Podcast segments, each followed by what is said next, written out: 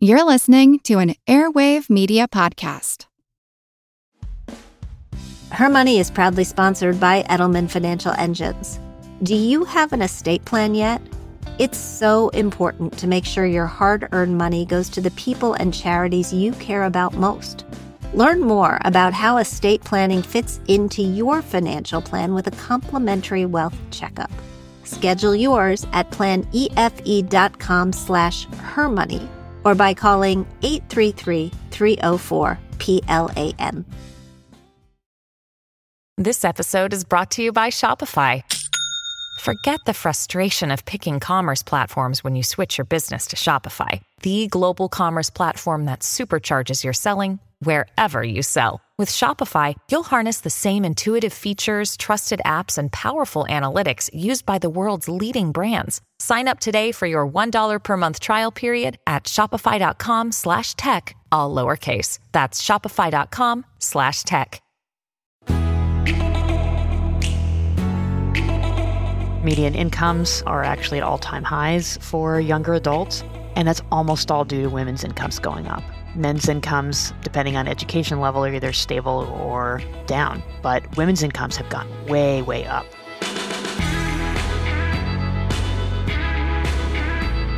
Hey everyone, it's Jean Chatzky. Thanks so much for joining me today on Her Money. So, every single one of us is part of a certain generational grouping, and we may love or we may loathe the stereotypes that come with that. Over the years, there have been many bold assertions made about how the different generations behave at work. For example, Gen Xers may be branded as cynical and overly defensive. Millennials are supposed to be entitled and lazy. And Gen Z, even though they haven't been working all that long, they're supposedly uninterested in career growth and would rather pursue their passions than earn a paycheck. But We've also seen time and time again that these assertions are not only insulting, which they are, they tend to be just plain wrong. Most of the women on the Her Money team are millennials, and they are some of the hardest working women I have ever known. And the generational differences they don't stop at career stereotypes. There are also some very real and, quite frankly, a little scary differences when it comes to finances. Today, millennials hold just 4.6% of the wealth in America. That's according to Bloomberg. Meanwhile, boomers hold 53.2%. Gen X holds 25.3%. But there's a great wealth transfer on the way. Boomers will soon pass about $140 trillion in wealth to younger generations. And this enormous financial shift will impact everything in our economy housing, education, healthcare, the stock market, the labor market, even politics. The question is, how will it all shake out? And one answer lies in studying the traits of each generation, which can help us map out the effect that this may have on all of us as a nation, because each unique generation offers its own set of clues to help researchers determine how our lives and how our finances may change over time. And today, we're not talking with one of those researchers. We are talking with the researcher who is working to pinpoint the future shape of our economy and our world. Dr. Jean Twenge is an American psychologist. She spent her career studying how the different generations feel about everything from gender to career to home buying to travel. She's a professor at San Diego State University and the author of more than 180 scientific publications and books. Her newest title, Generations The Real Differences Between Gen Z, Millennials, Gen X, Boomers, and Silents, and What They Mean for America's Future, is her third book on the subject. And she hopes that by understanding the research, we are better able to understand one another. Jean, welcome. Thank you so much for being here. Thanks for having me. So, before we get into the interview, I have to just ask what generation are you a part of? And are there characteristics that you identify with and maybe don't identify with? So I'm a Gen Xer. And, you know, back in the 90s when Gen X was first being discovered, there, you know, was a really common idea oh, you know, Gen Xers are slackers and they all wear black. And I'm like, well, that's really not me. But then as time went on, I realized I certainly have a lot in common with my fellow Gen Xers a love for pop culture, that we had an analog childhood, but a digital adulthood, that we were encouraged to be individualistic, to have high expectations. Those are all things that I certainly experienced. I have to agree with you. So I'm right on the bubble. I'm 58 years old, born in 1964, which makes me the last year of the baby boomers, not quite the first year of Gen X. I think I'm more of an Xer than a boomer based on how I have read about the generations, but maybe I'll have a different impression of myself after this conversation. Your book it summarizes 3 decades of research and survey data from 39 million people. What do you find most surprising about the ways different generations think about their finances? There's a number of things. And obviously, you know, with this much data, I could document a lot of trends. But probably the one that surprised me the most and has surprised other people the most is that millennials are actually doing fairly well economically. So there's been a perception for a very long time that millennials are going to be the first generation to not do as well as their parents, that they really got kneecapped by the Great Recession.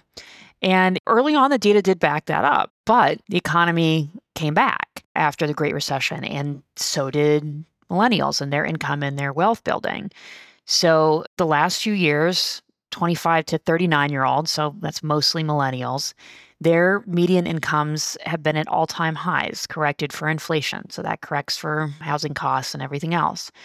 Their wealth building, which can be challenging because of college loans and things like that, their wealth building, according to the Federal Reserve of St. Louis, is now neck and neck with Gen X and on track to be about the same as boomers. Because, you know, those wealth statistics always have to take into account age. So you're right. Right now, millennials don't own that much compared to boomers, but it's because they're so much younger. So you have to kind of trace them as a generation over time. And when the St. Louis Fed did that, they're finding millennials are actually doing pretty well.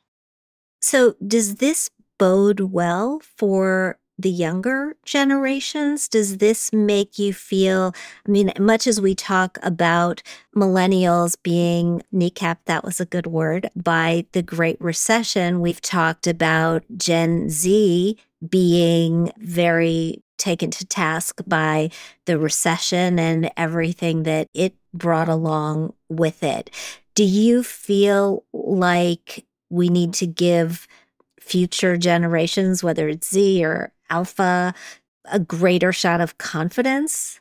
Well, I think we could certainly try to move away from this really pessimistic narrative that seems to have taken over that the economy is rigged against young people, that everything is terrible. When, sure, there are absolutely challenges and problems to be solved, but unemployment's pretty low. Incomes are starting to keep up with inflation yeah, inflation's bad, but there's been a lot of job opportunities for young people starting their careers.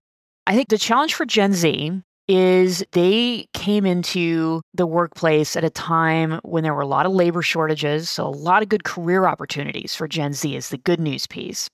I think as they get older and start looking to buy houses, that's where we might end up with difficulties because if you look at affordability for homes, it was actually pretty good in the 2010s, right? When there was the whole narrative of millennials never be able to afford to buy houses. Well, it was actually pretty good then. I think it was kind of the story we didn't know how good we had it. The last few years, prices have stayed pretty high, interest rates have doubled. So, for the oldest of Gen Z who's starting to age into those years when they might want to buy a house, they're at a very challenging position. So, we have to see, you know, how the housing market works itself out and what happens to interest rates. There is the economy and then there's your own personal economy. And I tend to separate the two based on what we have the ability to control and what we don't have the ability to control. So we can't control interest rates, we can't control inflation, we can't control the stock market, we can control to some degree at least how well we save, whether or not we invest.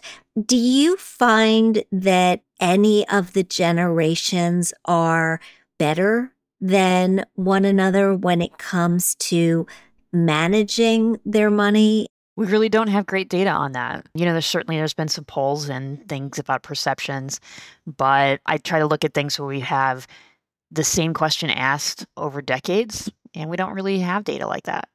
And as far as how they're able to learn about money. There's a knock on Gen Z and Gen Alpha that, oh my gosh, they're learning about money on TikTok.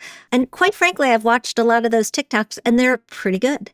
They are passing along valuable lessons in about the attention span that people seem to have these days. So in, in my book, that makes them valuable, but there does tend to be a decent amount of criticism. Yeah, I mean, I think the venue where the information is shared is not quite as important as whether it's good information. And I think that's where people have concerns about some of the things on TikTok if they aren't good advice. So the ones that are, you know, more power to them. But we're in an era where there's a lot of problems with, you know, fake news and misinformation. And that certainly happens with advice around budgets as well. There's been historically a general consensus that each generation is largely shaped by and classified by major historical events. You will argue that we shouldn't be thinking in those terms, that we should be thinking instead by technological advances. Why do you think that matters, and how do you think that plays into shaping a generation financially or economically? Yeah, so that's the traditional theory of generational differences is that generations experience big events like recessions or wars or pandemics and that that determines who they are. But I think the problem with that is especially in the long term that doesn't really have that big of an impact on people's day-to-day lives. And what does have a big impact on their day-to-day lives is these changes in technology. So, everything from labor saving devices like washing machines to smartphones and social media to better medical care that's why it's completely different to live now compared to 200 years ago or 100 years ago or even 20 years ago. And a lot of that influences what people think of as necessities in terms of what they need to buy.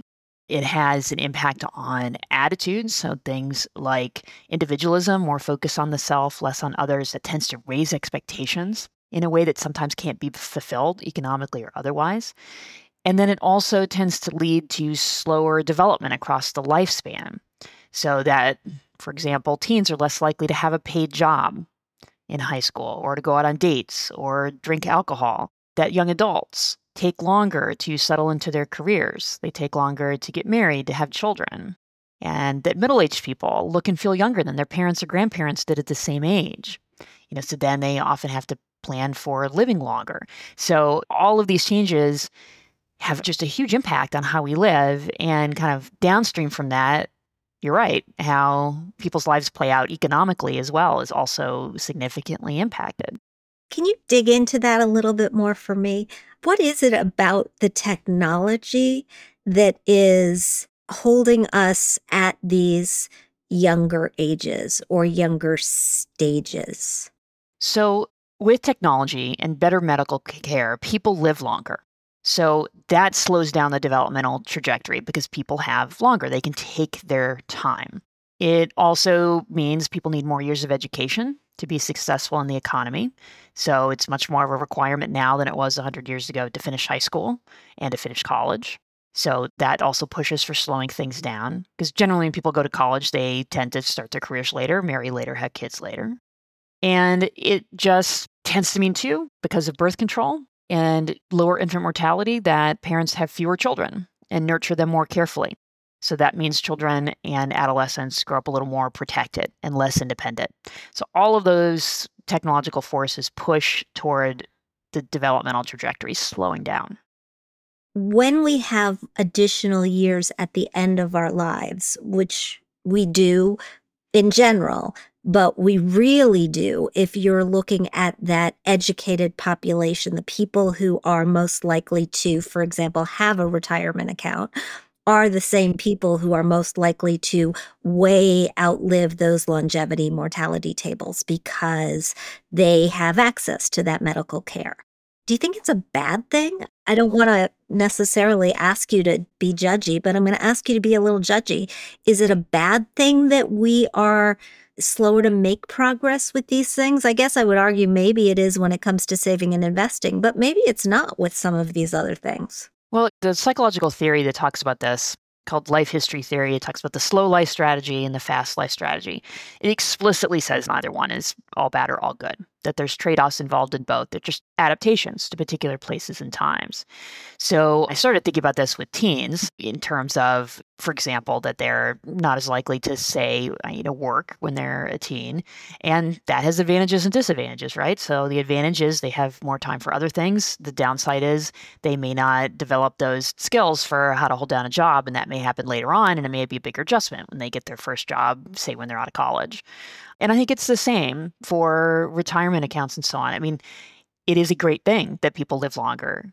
It just it has to be planned for. And that and it makes it harder. It also means, and we've seen this, you know, in Europe as well, a lot of the debates around should we raise the retirement age?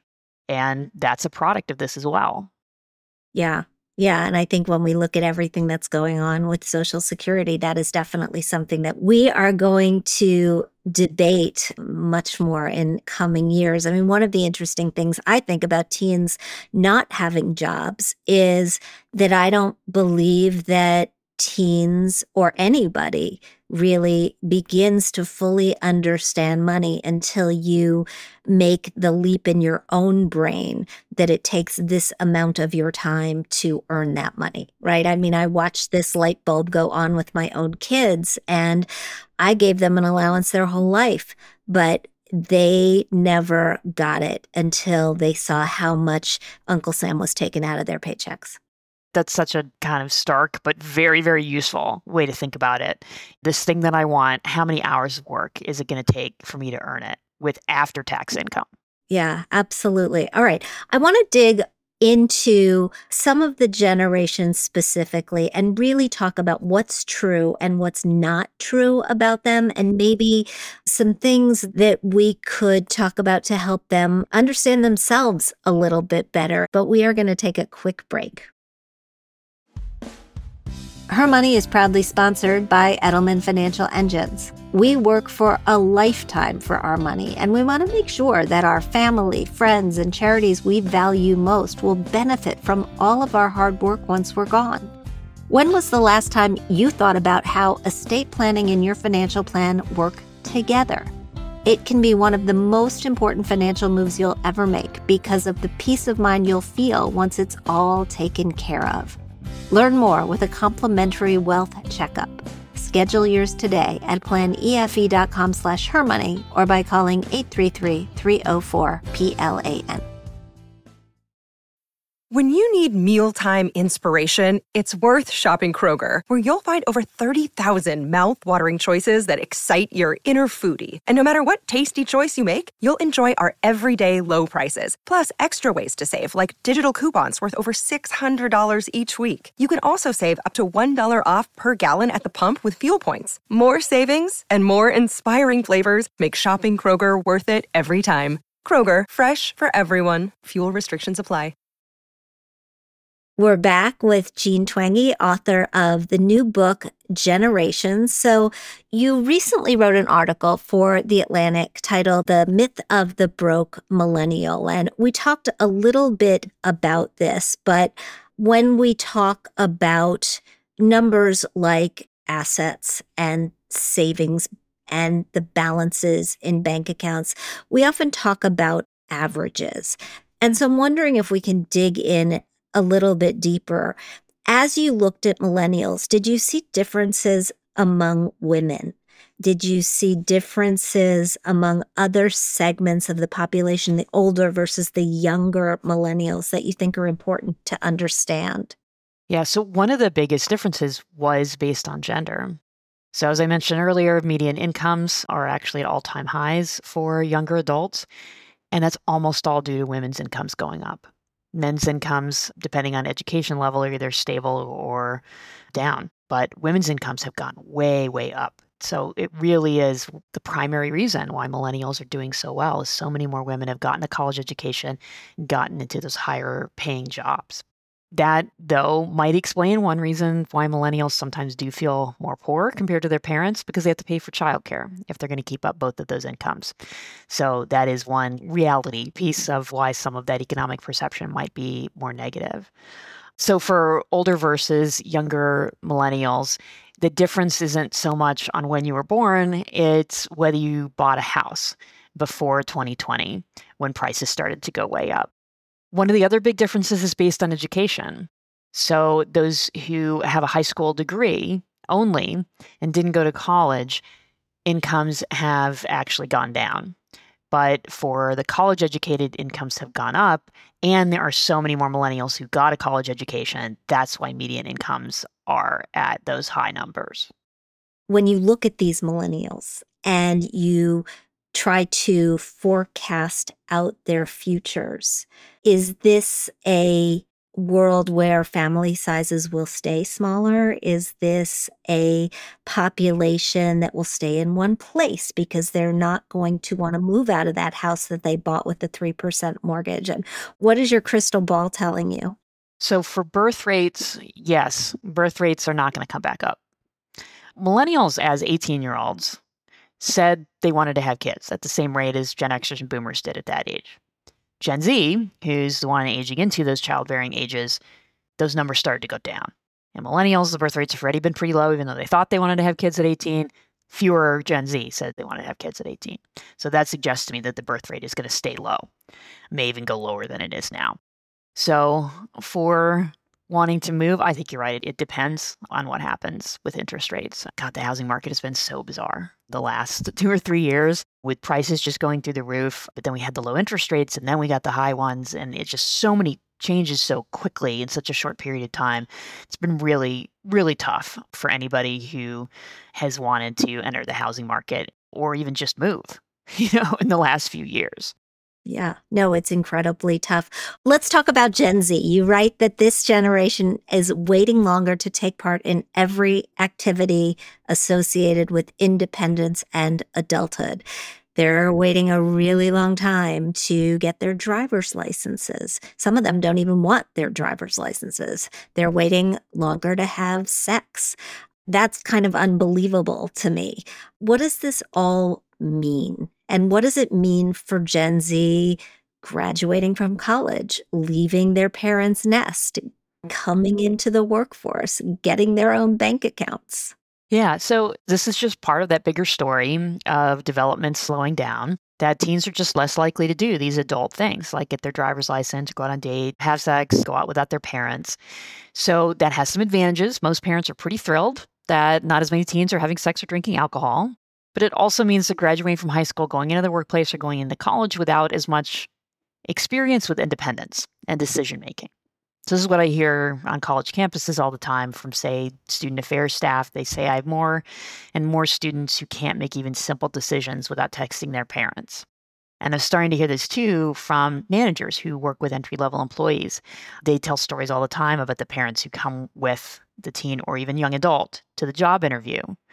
I heard one story of the young woman who her dad showed up to her annual review with the boss. So these are obviously things that did not happen 10 or 20 years ago. And those are extreme examples, but I think on the average, you definitely see a lot more young people who don't have as much real world life experience with independence and decision making and i think that's a big challenge. So they they have been through a pandemic they have lots of experience interacting online but some of these things that people just used to take for granted that you would learn from making mistakes and learn from being out on your own they just haven't had those experiences as much.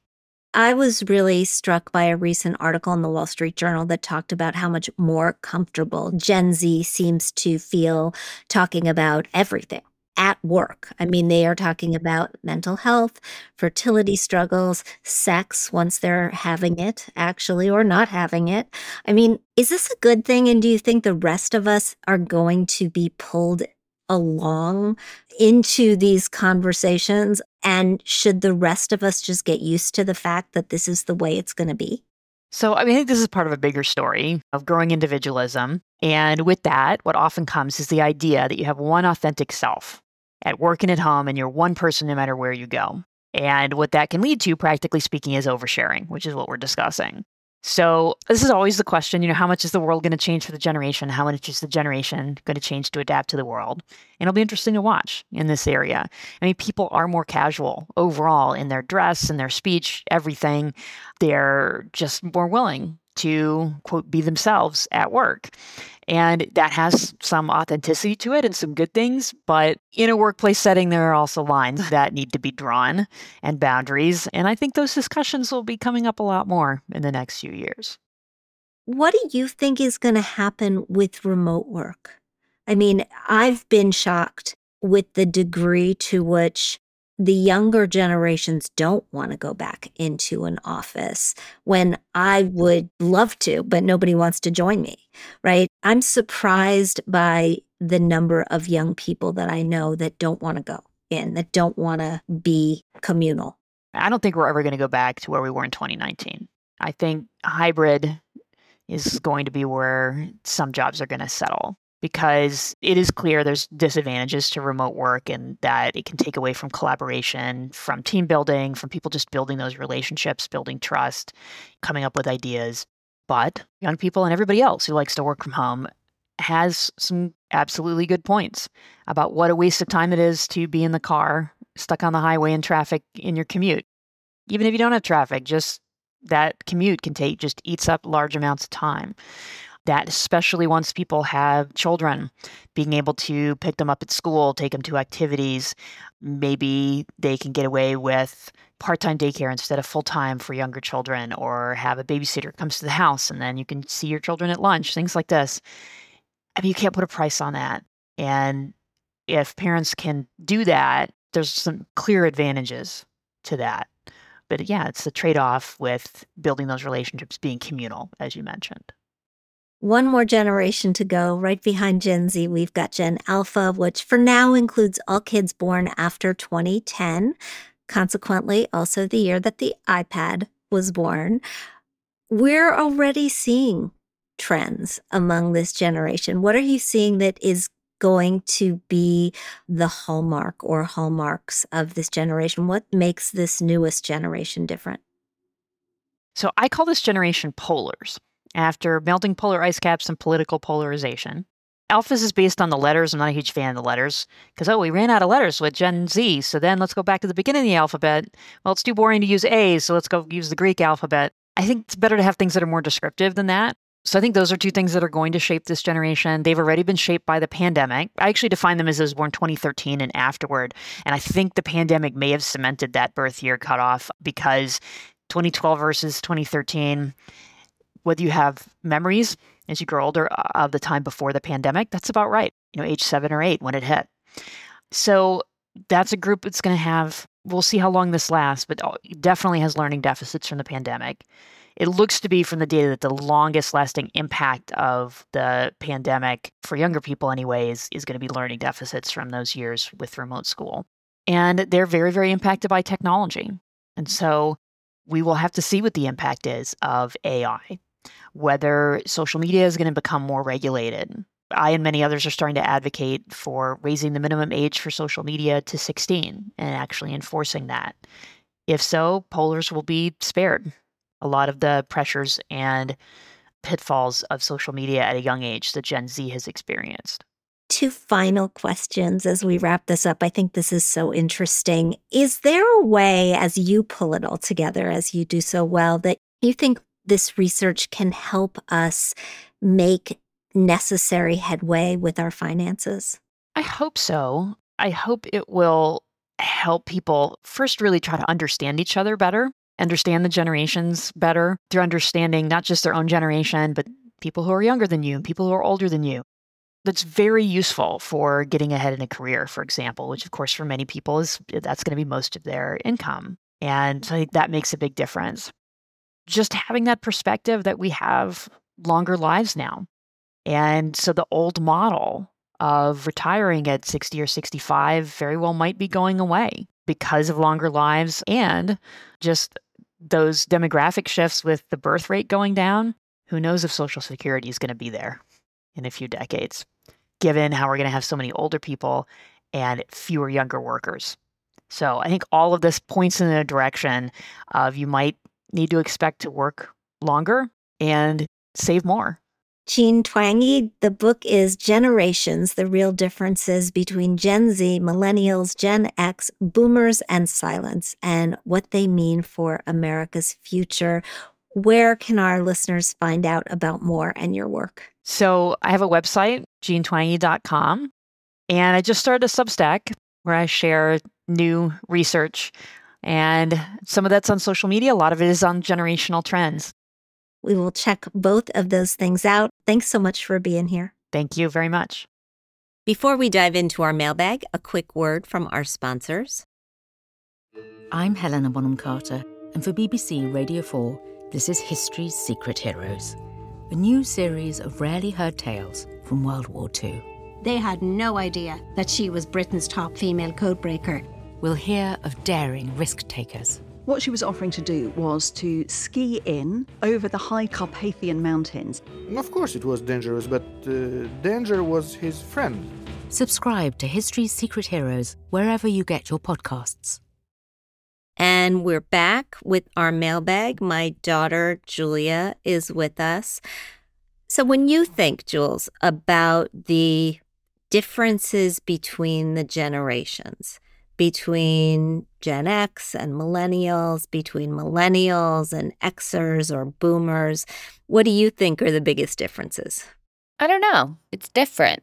Older people want us in the office five days a week, younger people want to be in the office zero days a week. People who were in the office right before COVID when they started their careers semi enjoy being in the office. They understand why it's beneficial, but there's definitely a gap, I think, when you look at the hierarchy, just like in my office setting, of who thinks being in the office is really crucial to your work in general.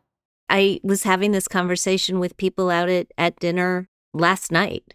An older lawyer, and his firm is just telling people they now have to be back in the office five days a week. The new mayor of Philadelphia has decided that all people in her office have to be there five days a week. I mean, my office doesn't even have an office anymore, and I very much wish that we did. Let's answer some email questions. All right, let's get into it. Our first question today comes to us from Paulina. She writes Hello, Jean. I'm due with my first child at the end of October and have been thinking about how much money we should save in a 529 plan given our specific scenario. My husband's family has a trust set up that will pay for any child's education expenses, which we are very grateful for. But we know we still need to pay for any books, housing, meals, and other expenses. Obviously, we have 18 years to save for it, but I'm wondering if you can help us think through how much we would want to save a month or annually to ensure we have enough for those expenses, adjusted for inflation 18 years from now. Can you also remind me of the rules around rolling over any remaining 529 funds into an IRA or using the funds for non educational expenses? Absolutely, I can do all of that. But first, I'm just going to take a deep breath and say, Congratulations. This is I so know. exciting. So exciting. And good for you for thinking about how you need to plan. So, right now, the average cost of room and board, which is what you're talking about books, housing, meals, other expenses the average cost of room and board at a public, a state school, university is around $50,000 for four years. And at a private school, it's around $60,000. So let's just assume that the Federal Reserve gets it right. They bring inflation down to around 2.5%. By the time that your little one goes off to college, that $50,000 will cost around $78,000. So basically, that is what you're aiming for. If you put $200 into a 529 college savings account for every month from now until the time that this child goes to college, that is just about what you'd have. That money in a 529 will grow. You want to invest it in an age appropriate portfolio for the child. 529s across the board make it very, very easy to do that. Maybe you'll get a little tax deduction for putting the money into a 529, depending on where you live. And you'll be in very, very good shape. I would also tell people on your side of the family that this 529 exists because maybe on birthdays or holidays, they would want to make a contribution to the 529. But it's just sort of a, a slow and steady wins the race.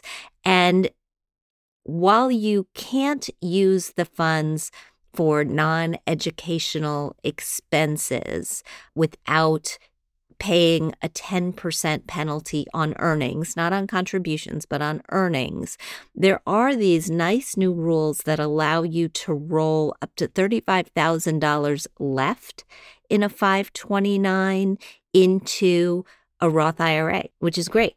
You can also always use the money for the benefit of somebody else in the family, another child, if you happen to have one down the road. But first and foremost, I think it's just amazing that you are thinking so far ahead. And just keep in mind, what you don't want to do is allow this saving to sabotage your own retirement savings. So I'm assuming that you're all on track with that, but that has to be the priority. But congrats, very exciting.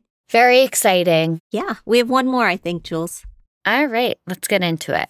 Our next question comes to us from Christelle. She writes Hi, Jean and the Her Money team. I cannot express enough how much I have learned from you and your show over the past few years. I am 46, single, and looking for guidance thus far unattainable by my advisors. Quick backstory I was married for 23 years when my husband unexpectedly died at 46 of a heart attack. My brother, the same at 55, and my sister on hospice care for brain cancer at 61. The life is short statement hits home. I would like to have the option to semi retire or fully retire by the age 50 to 55. Can I? Here are my stats. W 2 gross annual income is $75,000. Plateau because I am in healthcare. High yield savings, $50,000. Emergency fund investments accounts, CDs, HSAs, $40,000. IRAs, $900,000. Paid off condo, market value, $350,000. Paid off land, market value, $375,000. Auto investing, 5%, only because of my company match. Debt, $22,000 for a car. I do not carry any credit card balances. Estimated annual expenses $65,000. My goal is to have time to travel and experience the world while I am healthy and able, and not wait for the time that is not guaranteed. It does not include a new home, new cars, or possessions. I am comfortable with my lifestyle as it is. Should I sell the land for dividend returns until drawing on my IRAs? If so, invest in what? Is what I have in my IRAs enough? So many models say different things. Should I factor in Social Security benefits when planning, or will it be gone? My advisors just want me to stockpile money, and I want to enjoy it now and still plan for the future. Help! What a loaded, loaded question. And I'm so sorry for all that you are going through, Christelle. Yeah, I mean, that's just awful just awful. And I understand your desire to travel, to get out, and to just experience the world. You're so young. She's so young, Julia. She could have a whole additional life, a whole another relationship if you want, another adventure. I mean, there's so much available to you. And the nice thing is that you have set yourself up so beautifully when it comes to your finances. Let's just unpack it a little bit and see where we are in terms of your finances. So, first of all, I think that you absolutely can do this when you hit 50 or 55. I don't even think you need to worry about the fact that that's not a possibility. That $900,000 in your IRA, if it grows at a rate of 8% a year over the next eight years, is going to be worth well over $1.5 million. So if we go by the 4% rule, considering pulling money out of your retirement account plus maybe the value of the land, that'll give you plenty of money to meet that $65,000 target. What we're not really thinking about is what it will cost to do all that traveling, what it will cost to see the world, and whether you really want to retire or whether you want to semi retire. The benefits to semi retirement are huge because it allows the money that is in your retirement account to keep on growing. It allows you to stay busy and social, which is such a big deal. We know that people who are out in the world and doing some sort of work, even if it's not the same career that they did in their pre retirement days, they're just happier and healthier because loneliness is really, really dangerous to our health. And so I want to make sure that you factor that in as well. And as for what to do with those other assets, Sure, you could sell the land, you could invest the money in a diversified portfolio, perhaps in dividend paying stocks that would spill off an income. You could, while you're seeing the world, rent out your place and you could get an income from that. You need a financial advisor, a comprehensive financial advisor who is going to sit down and help you model all of these things out. As far as Social Security goes, I don't believe it will be gone. I think it will exist. I think it's possible that if the government does nothing, makes no changes, that you won't receive exactly what your Social Security statement says that you'll receive, but you'll receive about 75% of it. So that's something to take into consideration. And so I would just start because you're about five to 10 years away from actually acting on these dreams. I would just start by finding a comprehensive financial advisor who can talk your language, who understands that this is what you're looking for and can help you model a mm. plan out from there. The advisors to look for are somebody who calls themselves a holistic financial advisor, somebody who will take your entire life into consideration and help you figure it out. I might look at the advisors in the XY Planning Network, as well as those from our sponsor, Edelman Financial Engines. In my experience working with the planners at Edelman Financial Engines, this is the way that they think. They just think holistically like this. They listen to what you want from your life and then they think about money as a tool to make this happen.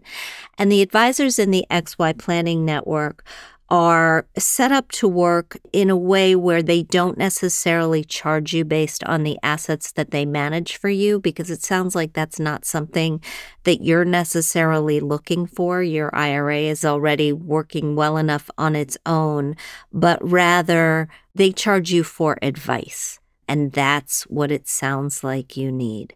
So look at both of those resources make a short list of financial advisors that you'd like to talk to, interview them all.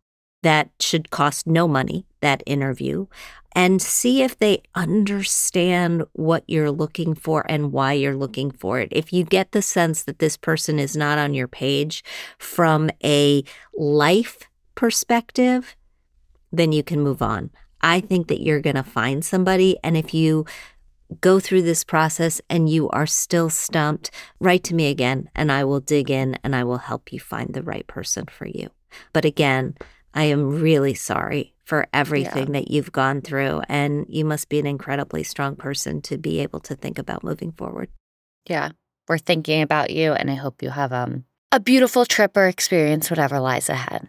Absolutely. Jules, thanks so much for being here today, as always. Thanks for having me. Always so much fun to do this with you, Mom. If you have any other money related questions, we would love to hear from you. You can send them our way by emailing us at mailbag at hermoney.com. And now we're going to take a quick break. Dive into the heart of crime with Foul Play Crime Series. Immerse yourself in the most perplexing cases where each twist and turn is more baffling than the last. With riveting storytelling and detailed analysis, Foul Play brings the unsolved and unexplained to life, captivating your imagination. Listen to Foul Play Crime Series now, where every story is a puzzle waiting to be solved. We are back with your money tip of the week. Thinking about driving for DoorDash or working at your favorite yoga studio for a few hours on the weekend for some extra cash? You are not alone. These days, almost 40% of Americans have a side hustle. A side gig can be an amazing way to pay off a pesky credit card bill or save for a dream vacation that the paycheck from your full time job just won't cover. But how do you decide what side gig is right for you? You want to pick something that you enjoy understand the upfront costs, and don't forget to be mindful of taxes. Contractors who receive 1099s are responsible for paying their own self employment taxes as well as income taxes. For a full list of everything you need to know to walk the path to side gig success and more weekly tips delivered straight to your inbox, sign up for our newsletter at hermoney.com slash subscribe. Thanks so much for joining me today on Her Money. Thanks to Jean for showing us how the different generations can better understand each other. If you like what you hear, please subscribe to our show at Apple Podcasts. Leave us a review. We love hearing what you think. We'd like to thank our sponsors, Edelman Financial Engines and BCU. Her Money is produced by Haley Pascalides. This show is mixed and mastered by CDM Sound Studios. Our music is provided by Video Helper, and our show comes to you through Megaphone. Check out our new podcast, How She Does It, hosted by CNBC's Karen Finerman, for intimate cocktail party style conversations with today's most talented female leaders. This podcast is also part of the Airwave Media Podcast Network. You can find us and other shows like us at airwavemedia.com. Thanks for joining us, and we'll talk soon.